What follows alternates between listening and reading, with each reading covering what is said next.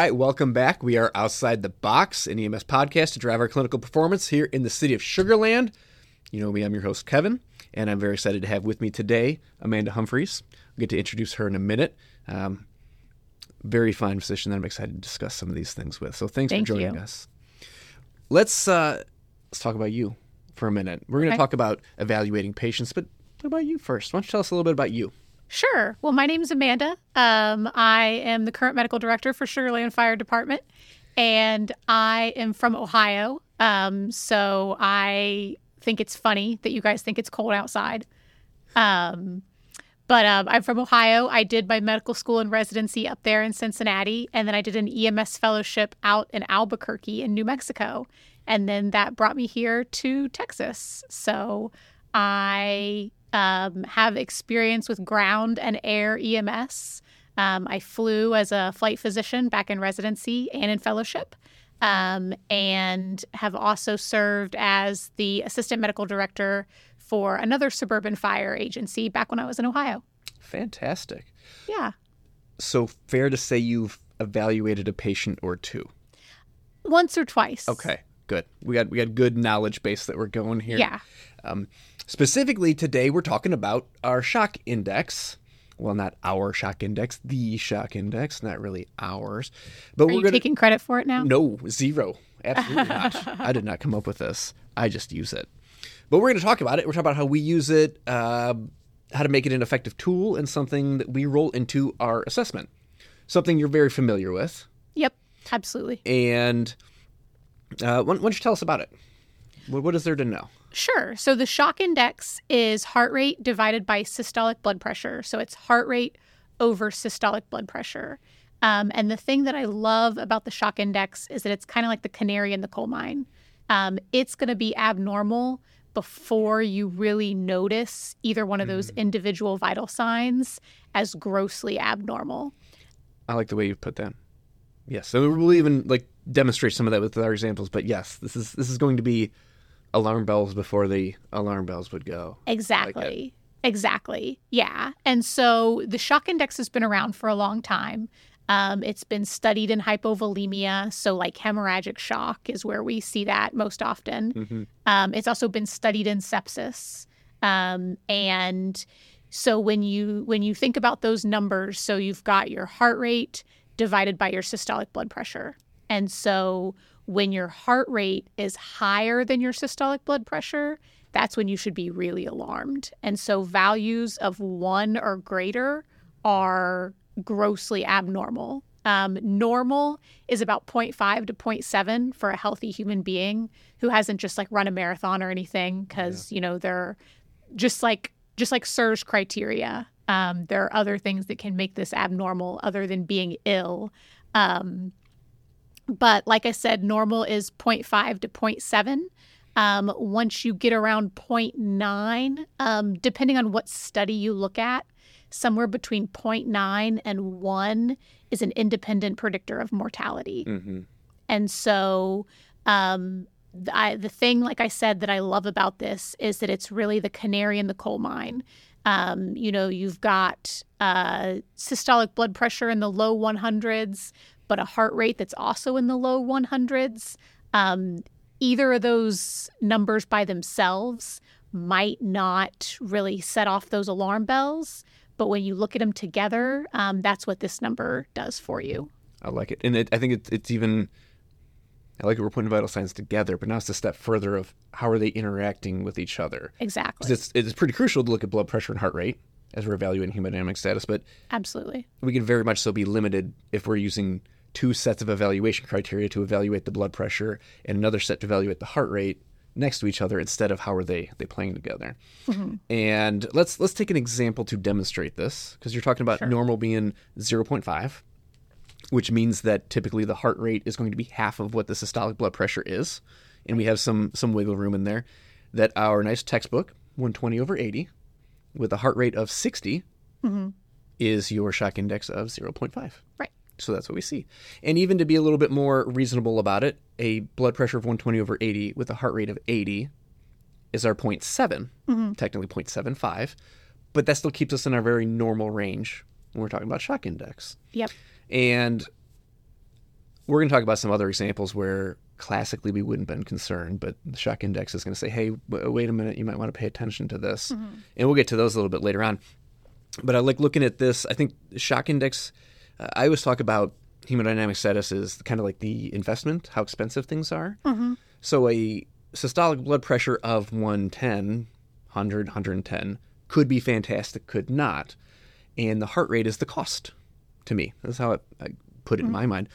So if we have a heart rate of 80 to get a blood pressure of 110, it's a, that's a relatively inexpensive 110 systolic. Compared to a heart rate of 120 to make a systolic of 110, mm. that's a pretty expensive 110 Yeah. and uh, I kind of see shock index as, as the quantification of that. That the higher this number is, the more expensive that blood pressure is. Mm-hmm. So rather than go with the classic end of as long as the systolic is 90, you're fine. Right. You know, now we put it into much more context and it's more dynamic. And the blood pressure of 120, the systolic, may not be such a great thing mm. depending on what we're looking at. Um, How much does it cost to get you there? That I I haven't heard that phrased like that before, but I really like it. I like that one, and it's I I, I like looking at it. Um, like I said as as we're treating people that are in this hemodynamic instability, we're treating the shock state, and we get no changes in blood pressure, but our heart rate starts to improve, and it comes down.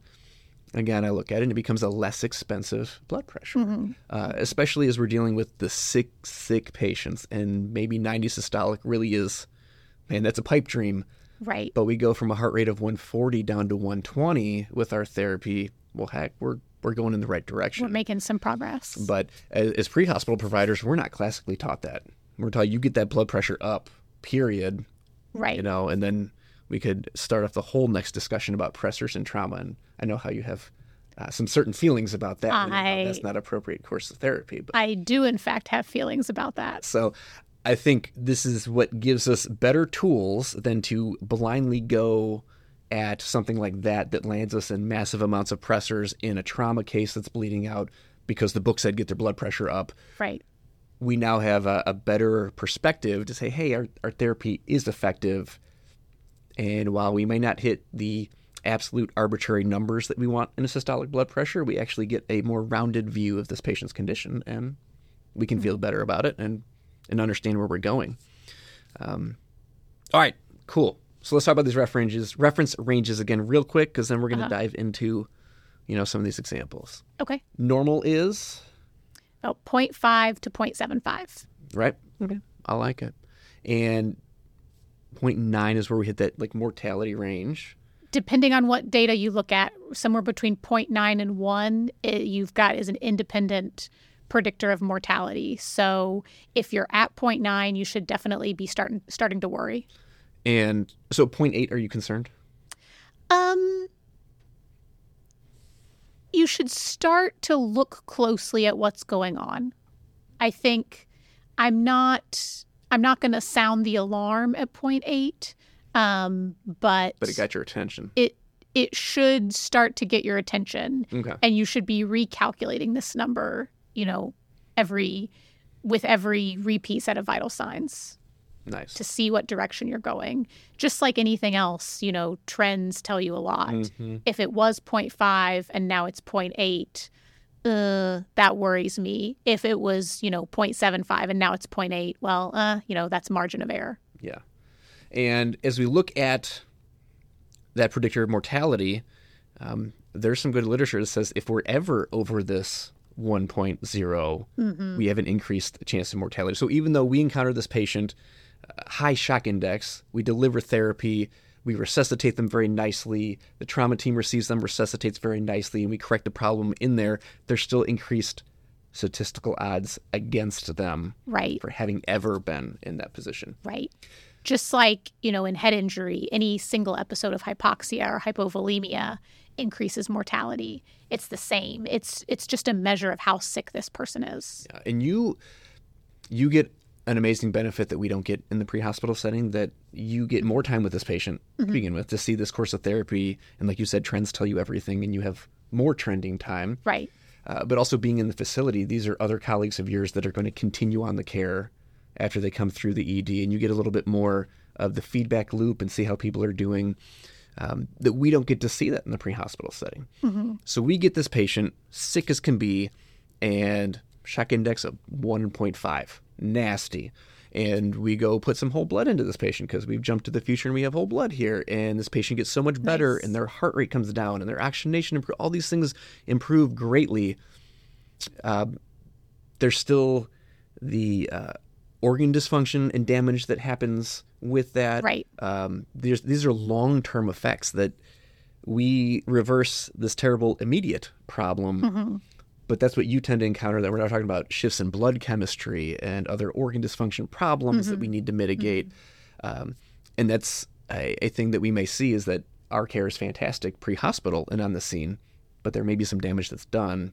Right. and and we don't necessarily get to see that. And it doesn't seem to compute for us sometimes that we get the feedback that uh, that patient expired. They did not make it through surgery whatever it may be. They never left the icu and it just doesn't make sense. We're like oh but we did amazing things and there's just some things we can't undo Exactly. Exactly. Yeah. There are just just like you said it. There are just some things that we can't undo.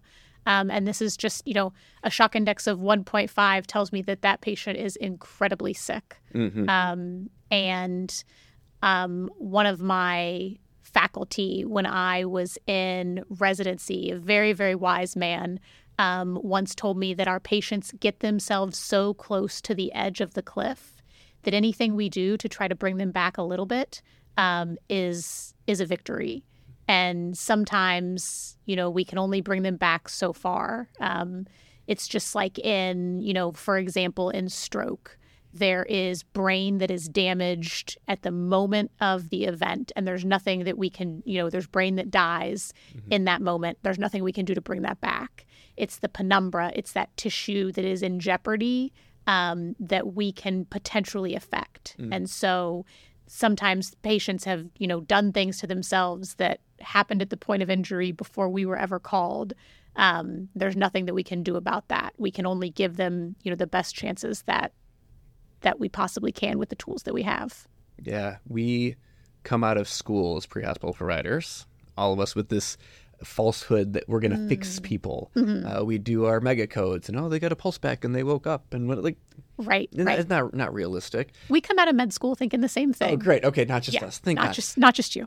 Well, let's just dispel that myth. And Right. I think it's a more reasonable goal in our therapy.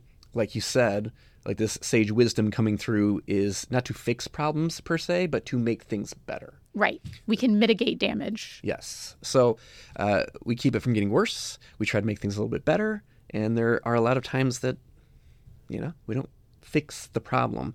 And that's, it's really weird. At least where I came out through school, we weren't taught that. They're like, oh, a continuum of care is just kind of like a buzzword that happens. Uh-huh. But like legit, like the quarterback can't score all the touchdowns. You need the other players on the team. Right. So, um, okay, I think we go round and round about it, right? I want to give some examples of shock index, Okay.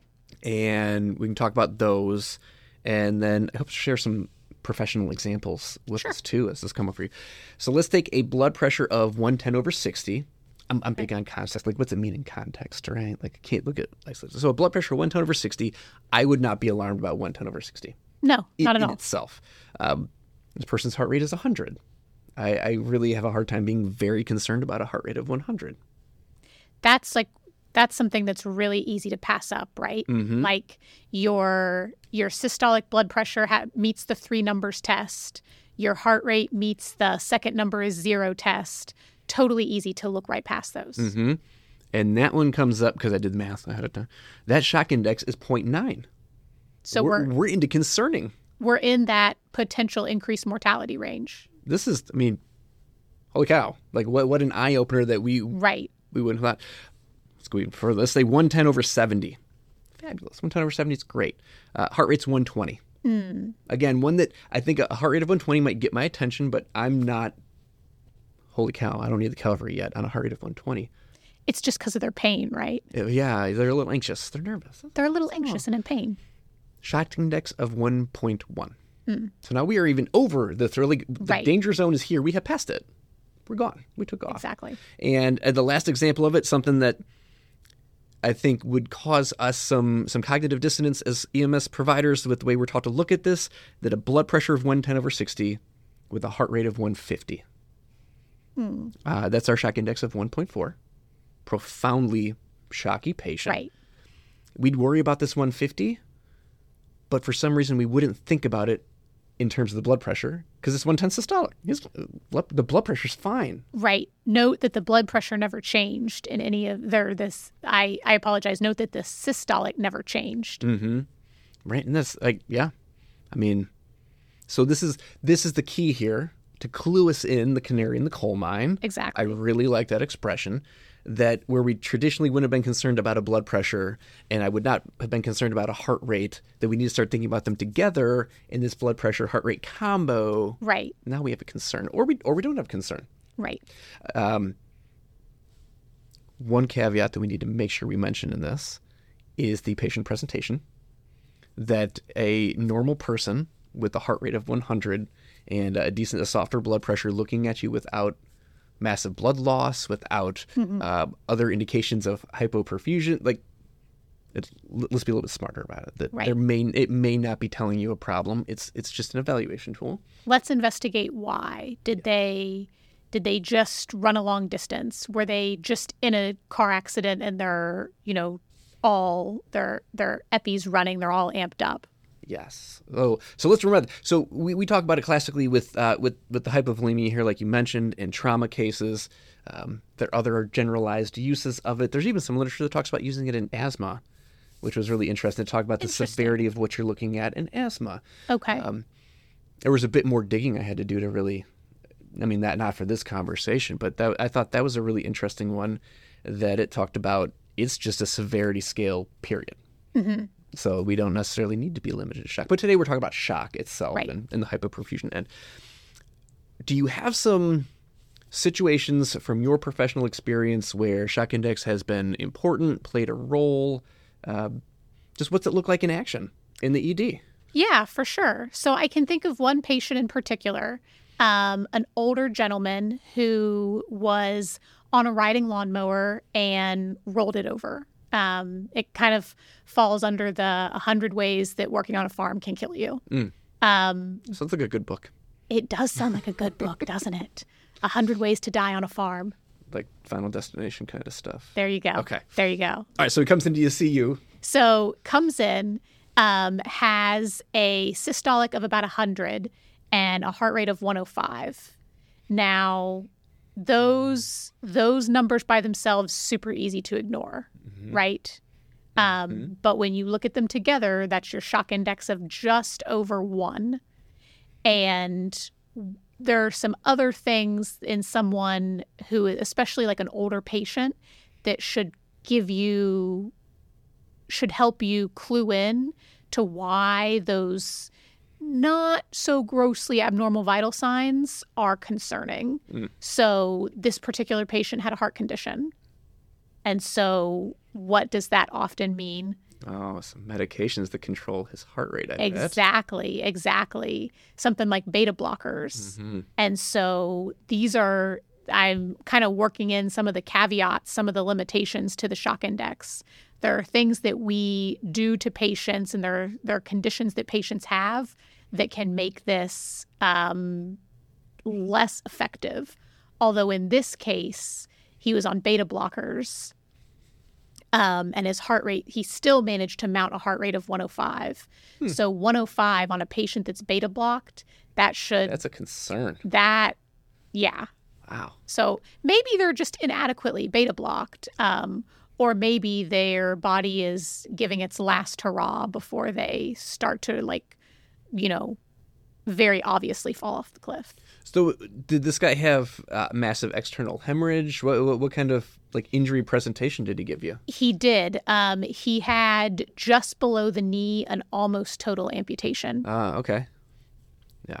Yep. So something you would expect, right? Again, I, you look at this, pretty significant injury, very Right. noteworthy injury, but heart rates, eh, blood pressures, eh.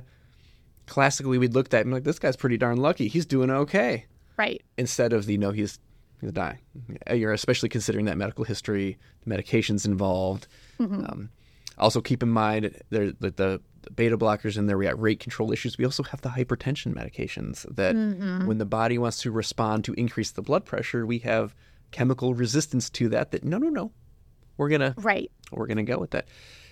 Right. Right. Those get in the way when you're in a major trauma when your body really could use some blood pressure. Yeah, and let let's be honest, because it's one of my favorite things that uh, I've taken from you that our patients have God given right to have as many things wrong with them as they want. That you may have Many as they damn well please. there it is, right? It may be rate control and blood pressure control. Like you may be dealing with both of these together, and you got a you know a really sick patient that's made worse by their long term care medications, and exactly. I it's a hot mess, right? I love it. I love it. Hot mess, right? If it was easy, it wouldn't be fun. Precisely. Let's talk about uh, let's talk about some of these limitations of this. Okay. And like you had mentioned some, so so beta blockers, of course, are this massive limitation because it essentially invalidates one of your numbers. It becomes a a very uh, inaccurate reading of what we're actually measuring. Uh, what what else do you see as this is great, but what are some of those buts for you? What are some things that give you pause? Well, there's always the context, right? Um, just like, you know, every time I work out, I meet SIRS criteria. If I have a good, solid workout, I'm probably going to have a shock index of greater than one. And so, just looking at your clinical context, um, you always have to keep that in mind. Another thing that we sh- probably should have pointed out a little bit earlier um, this only works in adults. This falls apart in kids whose heart rate is often higher than their systolic blood pressure. And so that's something to keep in mind. There are some kind of modified pediatric shock indices. Um, I think it's kind of beyond our scope to go into those, um, but there are, you know, calculator tools that you can use if you're really interested. Um, but just the classic down and dirty, easy to remember heart rate over systolic only works in adults. And actually, there's some literature that talks about um, how we we get older in our geriatric population, we kind of lose accuracy too because of the way the body changes in its compensatory mechanisms and its ability to compensate. That it may be a little bit more bleak than the shock index tells us as we start getting to the 60s, 70s, 80s, older than that, that we get the we get the 80 year old that falls, hit pain, you know, we take a look at it, shortened rotated, all these things. Heart rate's okay, blood pressure's okay. Uh, shock index is, uh, you know, 0.8. Uh, I'm going to pay attention to it. I'll make sure and tell somebody that that may not be an accurate representation of what we're looking at just because of the age and, and how that goes. So we, we kind of get it at both ends, that the book ends pediatric end, we definitely lose accuracy. But as we get a little bit older, again, the context plays a very big part of that and taking in this clinical picture and, and a full on assessment. This is not any kind of substitute for the rest of your assessment. Right. Let's let's make sure that's very clear. And if you're worried about a shock index, because I will never miss an opportunity to push it, check your end tidal. End tidal is going to tell you whether you are or not on the right track. I should have added that in my intro. End tidal is my favorite vital sign. Ditto. It's fabulous. It'll tell you so many It things. It tells you so many, So many things. So if you are worried about your shock index, or you can't remember what the formula is for shock index, and you're like, I don't know, systolic blood pressure and heart rate, they're pretty close, and they're not supposed to be that close. I don't like it. And your end tidal pops up at 14, guys, you're dealing with a shock patient. Right. Okay, especially in in the face of massive blood loss, you're dealing with a sick, sick trauma patient. Right, right. Look at your again. Look at your clinical clues. Um, if you've got signs of blood loss and you've got all those things, Mm-hmm. something is going wrong. And this is a great one that you will have young people who compensate far better and will maintain a good mental status in a shock state while they're compensating. They're able to tolerate that a little bit better. And that's very deceiving that we look at them. I'm talking to them just fine. And this is another tool to go back to my fun little expression that uh, patients don't suddenly deteriorate, we just suddenly notice. And I say it tongue in cheek, but it's because we don't know what we're looking at. So if we're looking at the 21 year old who sustains some massive blood loss, has some softer vital signs, but is awake talking to us, we, we would typically discount that. This person's fine, they're doing great. Sure, we'll drive them downtown because they're doing fine now. Right. And then suddenly they stop talking because their shock index was a 1.3. They were tolerating it for a little bit, and now they are done tolerating that. Right. And it's caught up with them. Um, right, where our, our older population we'll start losing that mental status capacity a bit earlier in these cases. Kids are particularly notorious for that. Mm-hmm. Kids do great until they stop doing great. Yeah, those are tough. They are very tough. unnerving. Yep. You had mentioned that uh, this has some application in sepsis. Mm-hmm. Anything uh, more to add to it? Some caveats with it? Um, have you used it for a lot of sick patients coming in with this just nondescript altered mental status that feels warm? Yeah. Um, I think the caveats are the same. Um, you know, sepsis tends to be an older population. And so all of those things that we talked about in older adults that can discount this number um, tend to play more of a role in sepsis. Our trauma population tends to be younger, um, our sepsis population tends to be older. And so all the same caveats. Um, but yeah, it works great in that altered mental status patient who's you know got a fever they're not quite acting right um, probably have a uti it always takes forever to get the urine and so you're not quite sure what you're treating yet Mm-hmm. um, if their shock index is approaching one you should really you know that should raise your alarm bells for something like sepsis as opposed to like you know the the viral syndrome kind of viral syndrome NOS versus sepsis. When the heart rate is creeping up and the blood pressure is creeping down, um, that points me in the direction of sepsis. Okay. So even as a as, not even as a, a gauge of severity, but even a little bit helping nudge in a diagnostic Yeah. direction as we're as we're working differentials too. That's a fantastic tool, and I, I wish I had pulled a few more points out. But uh, anaphylaxis and asthma, like they talk about, I thought it was really interesting. Especially anaphylaxis makes a little bit more sense because if it's uh, pretty severe, we head down to a distributive problem with the Right. vasculature becoming permeable, so we can get the same kind of thing again, children, little different, Right. skews our scale, but we get the adults experiencing a reaction with a shock index of 1.2. Let's let's be worried about that and let's be ready to treat that aggressively. Let's talk about Oh man, I think we talked about all the points. Talked about uh, reference ranges and how you know, Yep. people compensate better, but we get too young alters our results. I love taking vital signs of kids and using it to make a point about context. Because uh, if you have a patient with a heart rate of 140, would you be concerned?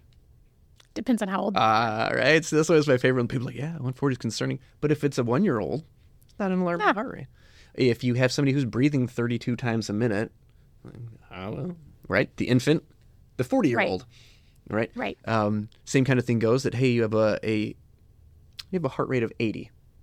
60, heart rate of 60. People are like, that's fantastic. Normal heart range is 60 to 100. But that's also your infant. I'm worried about an infant with a heart rate of 60. That's yeah. So, uh, reference ranges are a starting point. They're not an absolute. Um, context is crucial. And shock index is just another one of those things. It's as great as it is and as useful as it's going to be, it's going to be limited. Right. The context matters. How, why are we getting these numbers? How are we getting the numbers? Really, that should be our question for any vital sign that we're looking at. And without a good clinical picture that aligns with it, it becomes an anomalous finding. Um, but at the same time, we have all these different limitations, all these different things that affect the number. So it's not an absolute. Right. Just because somebody has a shock index of 0.6 does not mean that they're not a shock patient. It just means that their vital signs are not presenting in the way that is captured by the shock index. Absolutely. Yeah, it's a it's a tool in the toolbox. That's how we should think about it. It's a tool in the toolbox. It tends to become abnormal um, a little bit faster than either the heart rate or the systolic blood pressure, one or the other by themselves. Um, and so, like I said, canary in the coal mine. It helps you see what's coming just a little bit faster. I agree. And we, we absolutely should be rolling this into practice. And we talk about the reference ranges, the 0.5, the 1.0. I think the, the very functional thing to take from this, like you had said, that heart rate and systolic blood pressure should not be the same. We don't like that. Heart rate should be less than our systolic blood pressure. So if you're even like, ah, is it which one over the other one, whatever it is, Right. the higher your heart rate, the more expensive that blood pressure is, and it shouldn't cost you that much. If we're doing Right. all right and we're healthy, it shouldn't be that expensive of a blood pressure. Right. Um, so we can even just take that. If your blood pressure costs a dollar, then I like it. yep. I like it. Okay, Dr. Humphreys, I really appreciate your time and your thoughts about shock index today. Absolutely. Are there any other closing comments you want to throw in there? Parting words for us today? Um, resounding endorsements for the shock index or other comments? Uh, you know, I think people love controversy and everything has controversy surrounding it. You're going to find people who are naysayers of the shock index. Um, but in my mind, it's just a tool in the toolbox. It's just something to look at, you know, look at it in conjunction with your blood pressure, in conjunction with your um, heart rate, in conjunction with the whole clinical presentation and the patient's history. You know, if they're on beta blockers and their heart rate is 90, even if they've got a systolic of 110, you know, that shock index doesn't necessarily um, sound any alarm bells, but it's something that you should be thinking about. So this isn't replacing anything, it's just another tool in the toolbox. Yeah, just another layer of evaluation on something we already have. Yeah. Well, excellent. Well, Doc, I really appreciate it. Yeah, Thanks for joining us today. absolutely. Thanks for having me. And then we will catch y'all next time. Thanks for tuning in. Müzik